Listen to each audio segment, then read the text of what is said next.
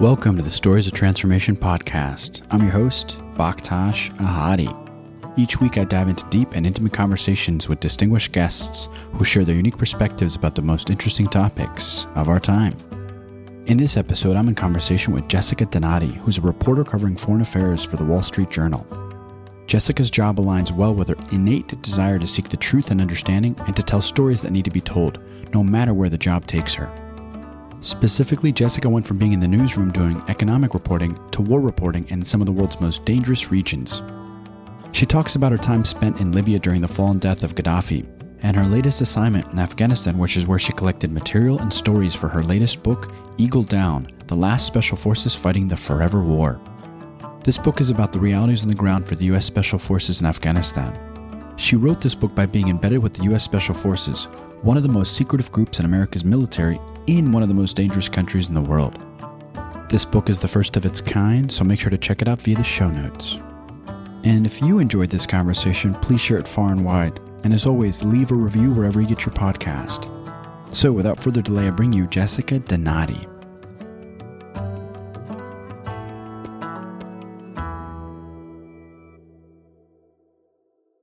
Jessica Donati, welcome to the podcast. How are you today? Thank you very much. I am very well. Thank you.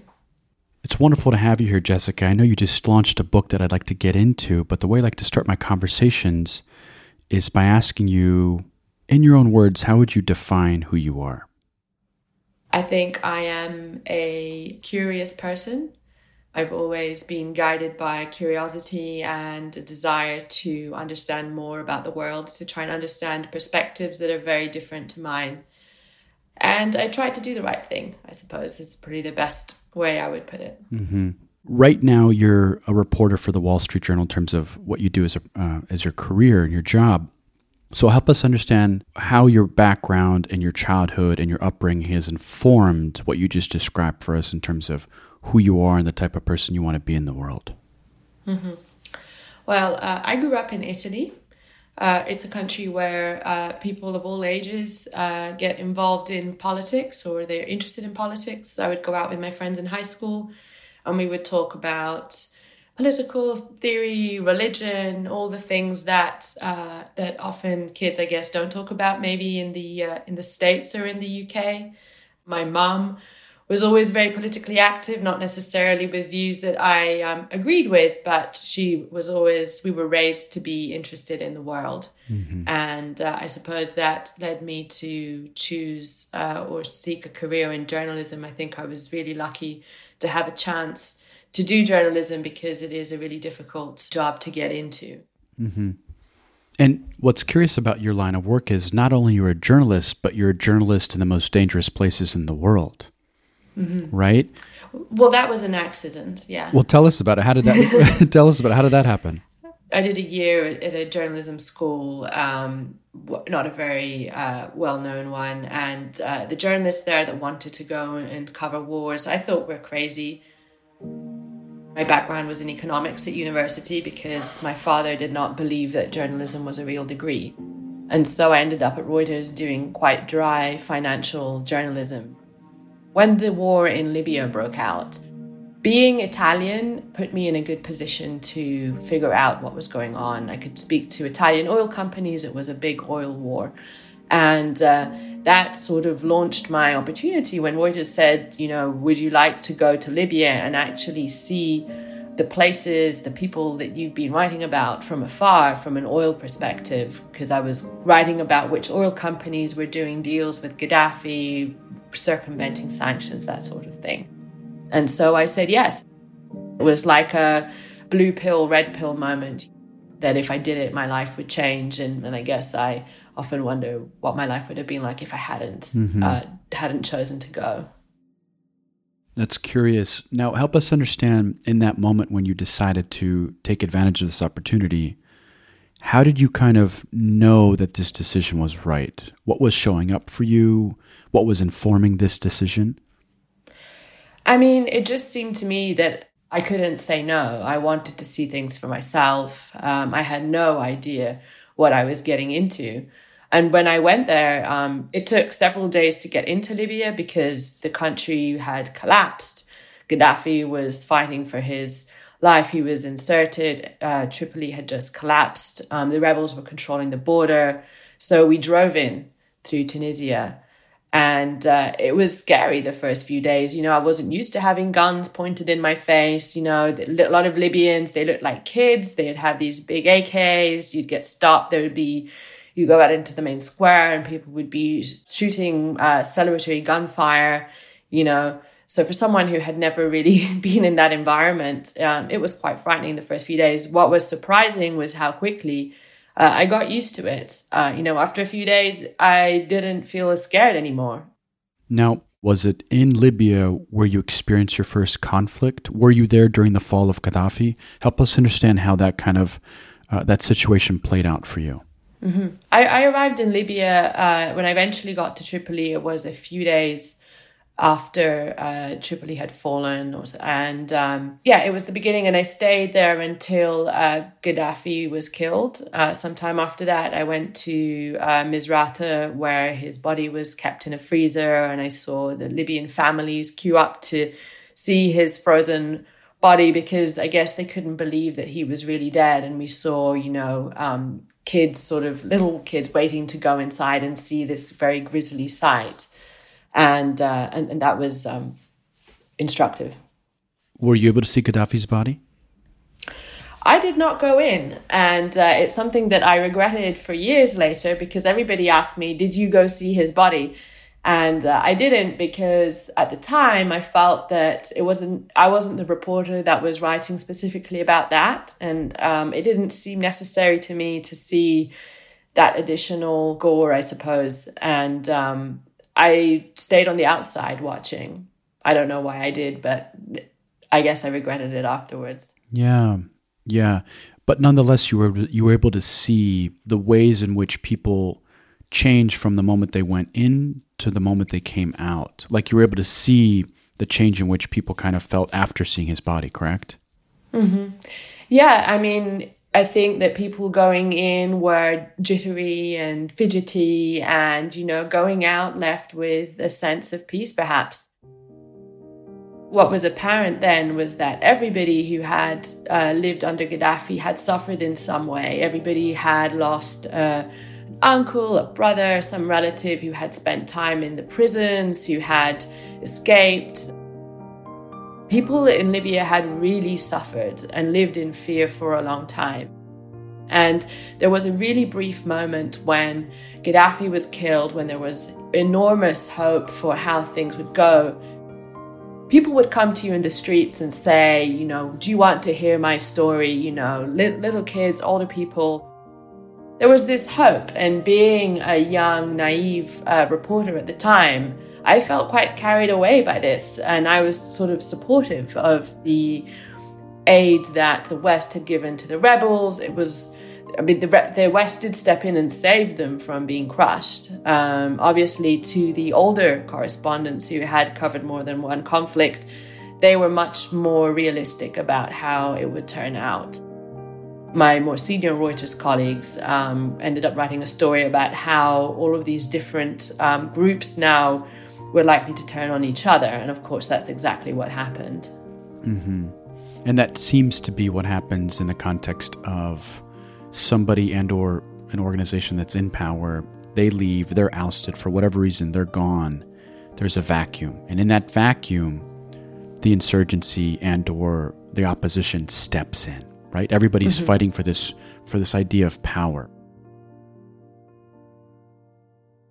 So, as we kind of talk about this, I'd like to kind of see how you went from Libya to Afghanistan, where you know you're you're essentially covering that war. You just wrote a book entitled Eagle Down: The Last Special Forces Fighting the Forever War. So, help us understand what that experience is all about, and then we'll get into your book. Well. I wish I had a better reason for going to Afghanistan than I did. In fact, it wasn't my plan to go to Afghanistan. After uh, Libya, I wanted to continue to cover uh, the intersection between geopolitics, oil, and war. As I said before, Libya was a big oil war. And so the natural uh, place for me to go next was Iraq because I was also covering um, the conflict there from afar, from always from an oil perspective because I was an energy reporter. It was Reuters that said to me, "Look, we don't need anybody in Iraq. Why don't you go to Afghanistan?" And uh, that would have been about 2012, so nearly 10 years ago. And uh, I had really uh, not looked that closely at Afghanistan since, you know, the war started out. I was in high school. It was years later. I was sort of fearful because to me it seemed like a much, much more dangerous place than anywhere that I had been. I was afraid. My friends sort of bid me goodbye before I left on this rotation, you know, as if it would be, I might not come back. Um, what I found when I was there obviously was completely different. The Afghan war was a lot more um, established, and Libya was chaos. It was the country had just collapsed. There was no order. Were power depended on where you were. Whereas in uh, in Kabul, especially in 2012, the, the lines were drawn. Right, you knew who controlled this part, who controlled there. The Taliban were not as resurgent as they are now, and so it was a lot safer. What I did learn, I obviously read very widely before going there. Um, it was a stage where all of these different powers were all trying to exert influence.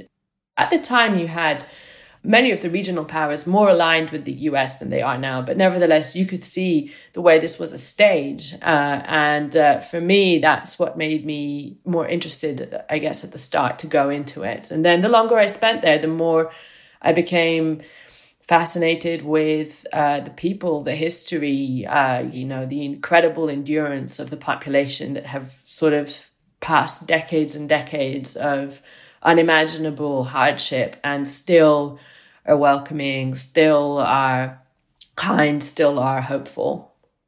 Mm-hmm. Now, currently the country's in decline. It's rapidly declining. I mean, it's important to kind of note that the conflict was in those days, I think, taking place in the countryside, but now there's a full fledged terrorist operation in Kabul that's causing people so much fear that they're not able to kind of go outside their, their homes. And so the war has now made it into Kabul city. And so help us understand, you know, during your time there and during your time covering Afghanistan, was there a major point in which the country started to deteriorate? What are the aspects that are kind of causing this to happen? What's some daylight that you can shed on this to kind of better help us understand what's going on there? I mean, from my from my perspective as a foreign correspondent, obviously somebody very very privileged compared to the average Afghan there. When I arrived, one of the big changes was the uh, bombing of a Lebanese restaurant, the Taverna restaurant. A lot of my colleagues had been in Afghanistan for several years, so for them, this was a huge shift because the attack ended up killing about uh, 22 people, some very senior people, including the chief of uh, political affairs at the United Nations. Um, it was very dramatic.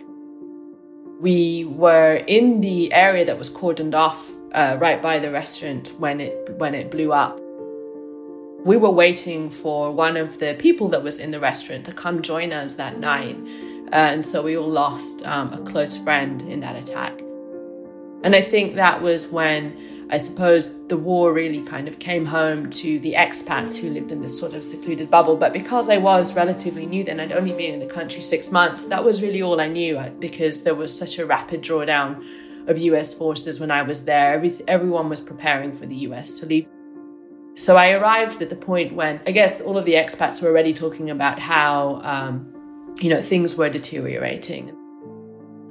So my experience pretty much was a steady deterioration from then. It's hard to say at what point uh, things really got bad. I mean, every year I suppose they got worse. In my last year, in 2017, there was, of course, the devastating truck bomb right outside the German embassy that ended up killing well over 100 Afghans, uh, ordinary civilians going about their daily lives, hundreds and hundreds of people wounded. The bomb, because our office was located near the embassy, uh, it, partly destroyed our office too. We had a staff member wounded. Um, we were lucky that our driver had been a nurse in a past life and patched him up mm-hmm. because we wouldn't have been able to take them to hospital. And um, that was a very, I suppose, personal experience of the way things were deteriorating. Um, and it continues. You know, I speak to Afghan friends now and journalists, and everyone is living in fear because of the targeted killings. And um, I would say it's just hard to sort of say one point for me. It's just been a kind of steady trajectory downwards. Mm-hmm. Uh, the one point where I have felt slightly hopeful, and that's probably because I'm now removed, um, is the uh, start of peace talks between the Afghan side and the Taliban side. I was lucky to be able to go to Doha a couple mm-hmm. of times, and it seemed to me that there was genuine hope amongst the young negotiators that mm-hmm. this was a chance to uh, write a new future. Now, I know that's a very sort of distant flicker of hope, but that was something that there wasn't around at my time. It just seemed to be an endless, directionless um, war. Mm-hmm. I think it's also important for people to just keep in mind that throughout the course of human history, there's been many wars. Every war comes to an end. Every war that we've ever written about and or heard about and or participated in, whatever country you may be coming from, has always ended. Mm-hmm. So there will come a point whereby this war in Afghanistan and all the parties involved will come to the table and say we're we're actually sick of it. Mm-hmm. You know, so wars do come to an end. Now, specifically in terms of your book, help us understand how you got tasked with following the special forces and what that experience was like and kind of what surfaces as you kind of think about it right now. I uh, never really expected to write a book, but when I was there, one of the most frustrating things as a journalist was being unable to really effectively cover what the US military was doing. We knew that cities would fall. Uh, the first one was Kunduz uh, in 2015, spectacularly, but like Kunduz, there were many, many other similar scenarios in smaller places or other places that didn't get reported where US special operations would go in with commandos and win the city back or the village back or whatever it was, or prevent a collapse. And that was very difficult to cover because the US uh, military no longer had journalists embed. In the early years of the war, journalists would be invited to spend, you know, weeks with soldiers and uh, impartially or however they felt like, you know, report on what was going on. That was not available at the time. Our way to do it was we would try and find out which Afghan commanders were embedded, were working alongside Green Berets that were involved in these in these battles, and we embedded with them and we tried to find out what was going on. But it was very difficult to get a picture. And so it was really a sort of small steps as I got to know a few Green Berets and talked to them about their experience. Um, I learned more, met others, and it became a sort of critical mass where I convinced them to let me put the stories into a book that would explain what the US has been doing basically since 2015 when uh, when most troops pulled out and the White House started to talk about the war being over and started calling it a training mission and other things to make it seem like there was no longer uh, no longer a war going on. Mm-hmm. That's fascinating. So, what did you learn? What did you learn about what the United States was doing as an operational matter in Afghanistan with the special forces? There was a very set format. Uh, you know, uh, a place would be in trouble. There would be different ways that it would be reported. You know, maybe the Afghan government, uh, governor, or someone in the military chain of command would say, this place is in danger. Uh, we're going to send Afghans with this commando unit to go and save this place. And the US would say, okay, we will send this ODA, which is a team of Green Berets, along with them to provide support to help them plan the operation, critically to deliver air support. And that has basically kept the country under government control when we talk about district centers, villages being under government control, that is because of the work that US Special Operations have been doing alongside the Afghan commandos. I mean, it, the one thing about the book is that it tells the story from the perspective of the Americans, but you could argue that the real uh, the real story there are the Afghan commandos that are there year in year out, working with different uh, groups of Green Berets coming in and out uh, and they're the ones that are always on the front line doing this. Um, but for a couple of reasons. One being that I am a Westerner and therefore it's easier for me to tell the story of from an American point of view, I don't speak Dari or Pashto to any point where I could effectively tell the Afghan uh, story. Uh, and second, um, unfortunately, I felt that the uh, American uh, public policymakers would care more if the story was told from the perspective of the American soldiers there. Because unfortunately, it seems that when an Afghan life is lost, it doesn't matter as much as when a US life is lost. And you see that, for example, on Twitter when the uh, when uh, Secretary Pompeo tweeted, you know, no American lives lost since the February deal. Thousands and thousands of Afghan lives have been lost since then, but that often doesn't get counted because Americans, understandably, are looking out for American interests, and so that's how the book came to be. Mm-hmm. I have so many things going on in my mind right now because I was I was personally a combat interpreter embedded with the Marines and the Commandos and I was in Afghanistan for three years total. And so I'm thinking about those commandos, and, you know, people don't really understand when we talk about the Afghan National Security Forces, everything is part of the Afghan National Security Forces to include the police, to include the army. But the saving grace for the Afghan government is the commandos. I mean, they're highly trained, they're highly technical, they're exceptionally good at their jobs. But the only problem is there's so few of them. And so they're always being utilized. And so there's a high burnout, right? You can't put commandos everywhere all the time, right? And so that is the problem that the Afghan government has to face. How is it that they are going to increase the size of the Afghan commandos such that they can continue stomping out these places where the insurgency is developing and or increasing? The challenge is uh, keeping enough, having maintaining the level that they have and the level of training that they have. You do have a big attrition problem that was apparent when I was embedding with them three years ago. I imagine it's even worse now. And the Afghan commanders that we did embed with were generally incredible people who had lived through unimaginable amount of conflict and uh, been wounded many times, suffered all kinds of of experiences, and uh, they had trained for a long time and you can't make an Afghan commando in two months. It takes a long time. And with fewer and fewer American advisors, there's less expertise from the outside to help lead them as well, help train them up with um, the expertise of a of a of, of a more developed army. Mm-hmm. And the other thing that they are lacking is air support. They don't have the air support or the intelligence uh, resources that the much wealthier American side has. And so that's mm-hmm. going to be another problem.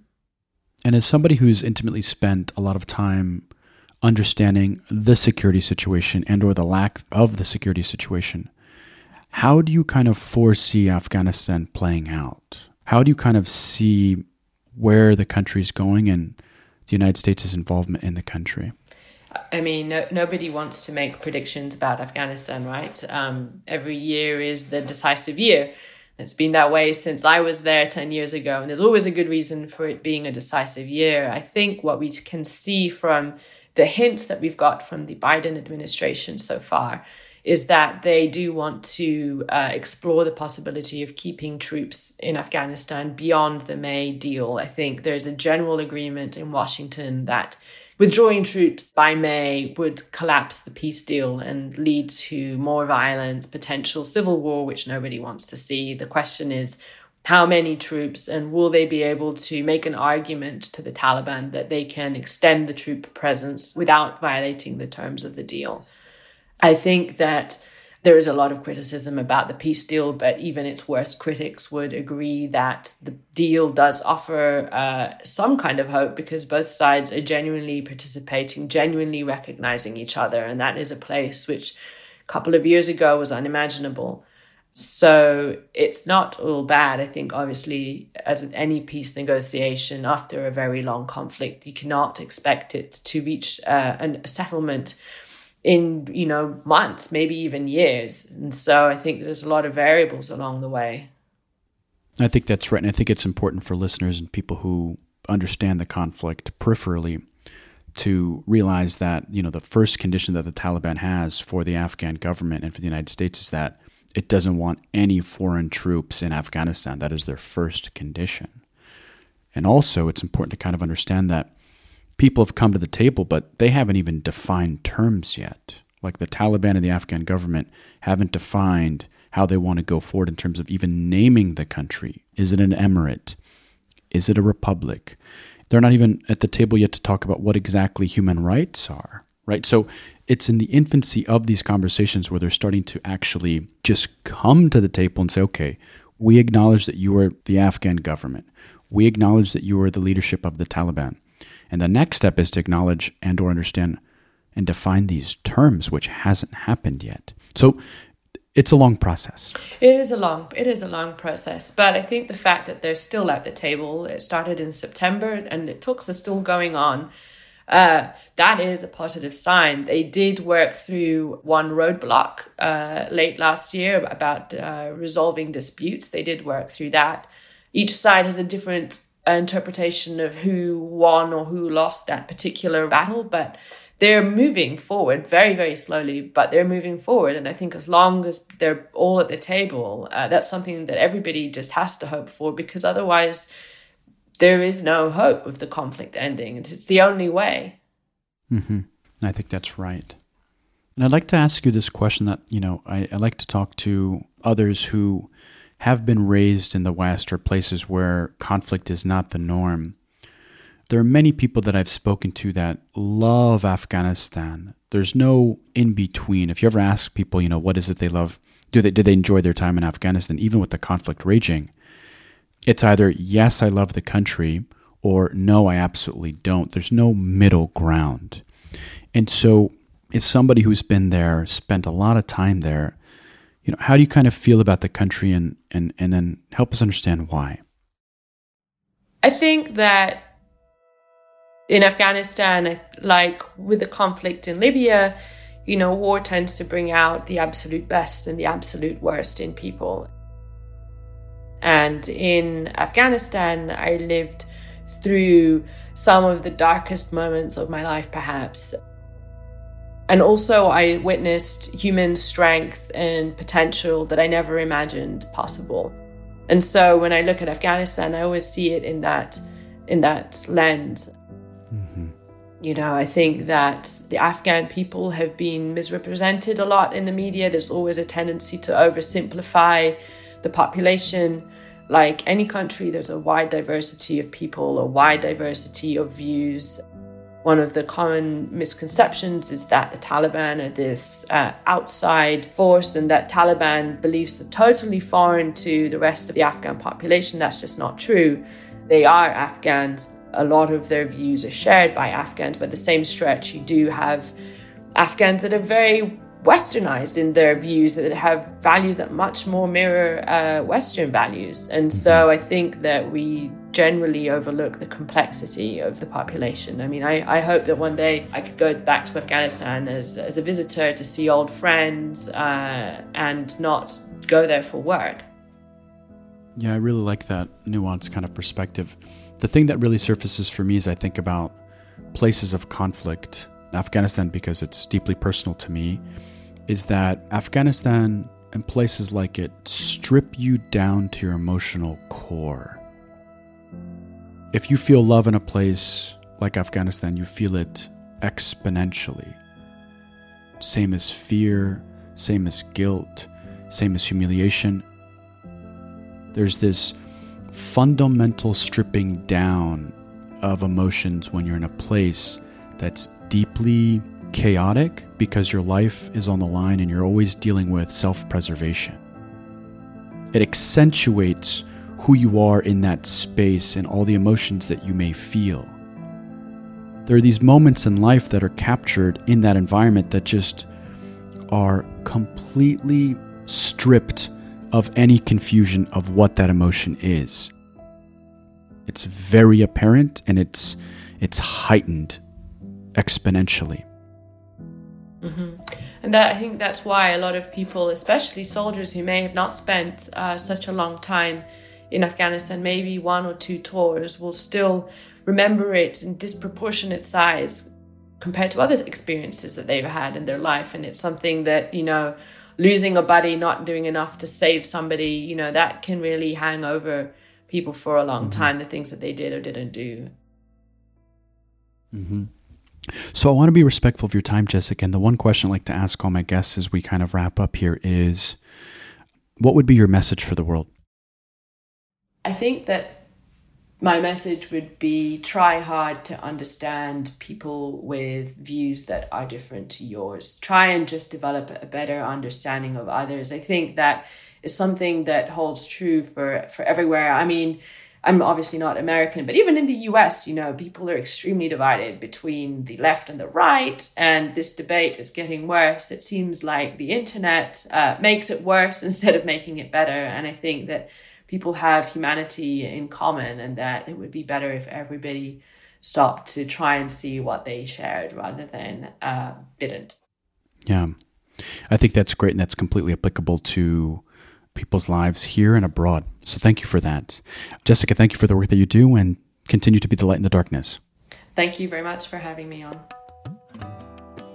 If you enjoyed this conversation, please leave a review wherever you get your podcasts. And as always, please share it far and wide. This podcast is made possible by a superb group of individuals. Specifically, this podcast was produced by Joe Gangemi, digital marketing by Catherine Ahn, artwork by Mashida Hadi, and theme music by Kais Esor. You can find us online via Stories of Transformation on Instagram, Twitter, and Facebook, where we have an online community named the Stories of Transformation Group. In this group, we discuss topics related to human condition. Please join us. We'd love your engagement. Thank you for your support, and see you next time.